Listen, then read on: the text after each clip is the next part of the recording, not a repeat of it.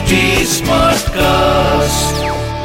आप सुन रहे हैं एच डी स्मार्ट कास्ट और ये है फीवर एफ प्रोडक्शन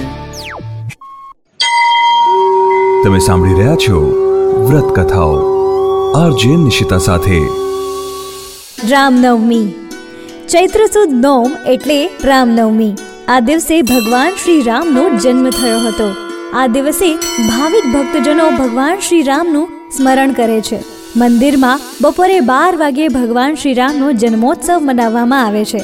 લોકો આખો દિવસ ઉપવાસ કરે છે, ભજન કીર્તન કરે છે. ઠેક ઠેકાણે મેળા પણ ભરાય છે. લોકો આ દિવસને ખૂબ જ ધામધૂમથી ઉજવે છે. રાવણનો સંહાર કરવા માટે ભગવાન શ્રી રામે મનુષ્ય અવતાર ધારણ કર્યો હતો. શરૂ કરીએ રામનવમીની વાર્તા. આ દિવસે સંપૂર્ણ રામાયણનો પાઠ કરવો જોઈએ.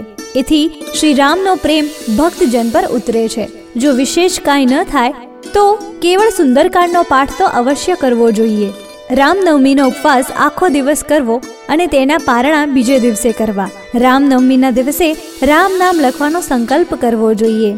શ્રી રામના પિતાનું નામ દશરથ હતું. તેઓ અયોધ્યાના રાજવી હતા. તેમની માતાનું નામ કૌશલ્યા તથા લક્ષ્મણ ભરત શત્રુઘ્ન ત્રણ ભાઈઓ હતા. તેમની પત્નીનું નામ સીતા હતું. તેમણે ચૌદ વર્ષ વનવાસ ભોગવ્યો. તે દરમિયાન લંકાનો રાજવી રાવણ સીતાજીનું અપહરણ કરતા શ્રીરામે લંકા જઈને રાવણને યુદ્ધમાં હરાવ્યો અને સીતાજીને પાછા મેળવ્યા હતા. શ્રીરામને એક પત્ની વ્રત હતું. તેમનું રાજ્ય સંચાલન ઉમદા હતું. આજે પણ રામ રાજ્યને આદર્શ રૂપે ગણવામાં આવે છે. કાશીમાં શ્રી રામ જન્મ મહોત્સવ આનંદથી ઉજવાઈ રહ્યો હતો. ગોસ્વામીજી મહારાજ તુલસી ચોરા પરના મંદિરમાં રામ જન્મની આરતી કરી સહજ શ્રમિત થયેલા હોવાથી બહાર ટહેલતા હતા. લોકો સૌ સૌના ઘરે જવા વહેરાયા. તે દિવસે એક તેલી મરણ પામ્યો.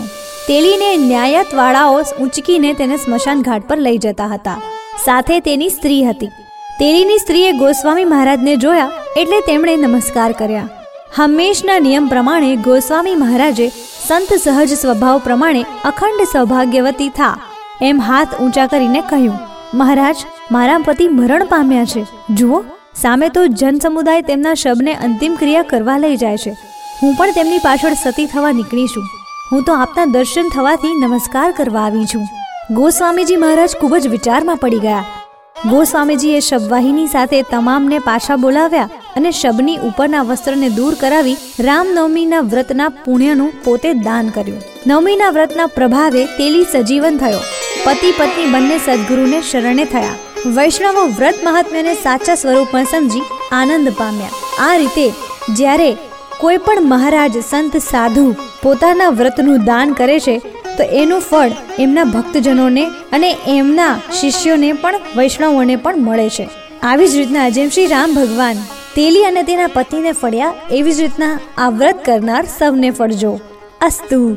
અસ્તુ. આવી જ બીજી વ્રત કથાઓ તમે સાંભળી શકશો એચટી સ્માર્ટકાસ્ટ ડોટ કોમ પર અને બીજા લીડિંગ ઓડિયો પ્લેટફોર્મ્સ પર.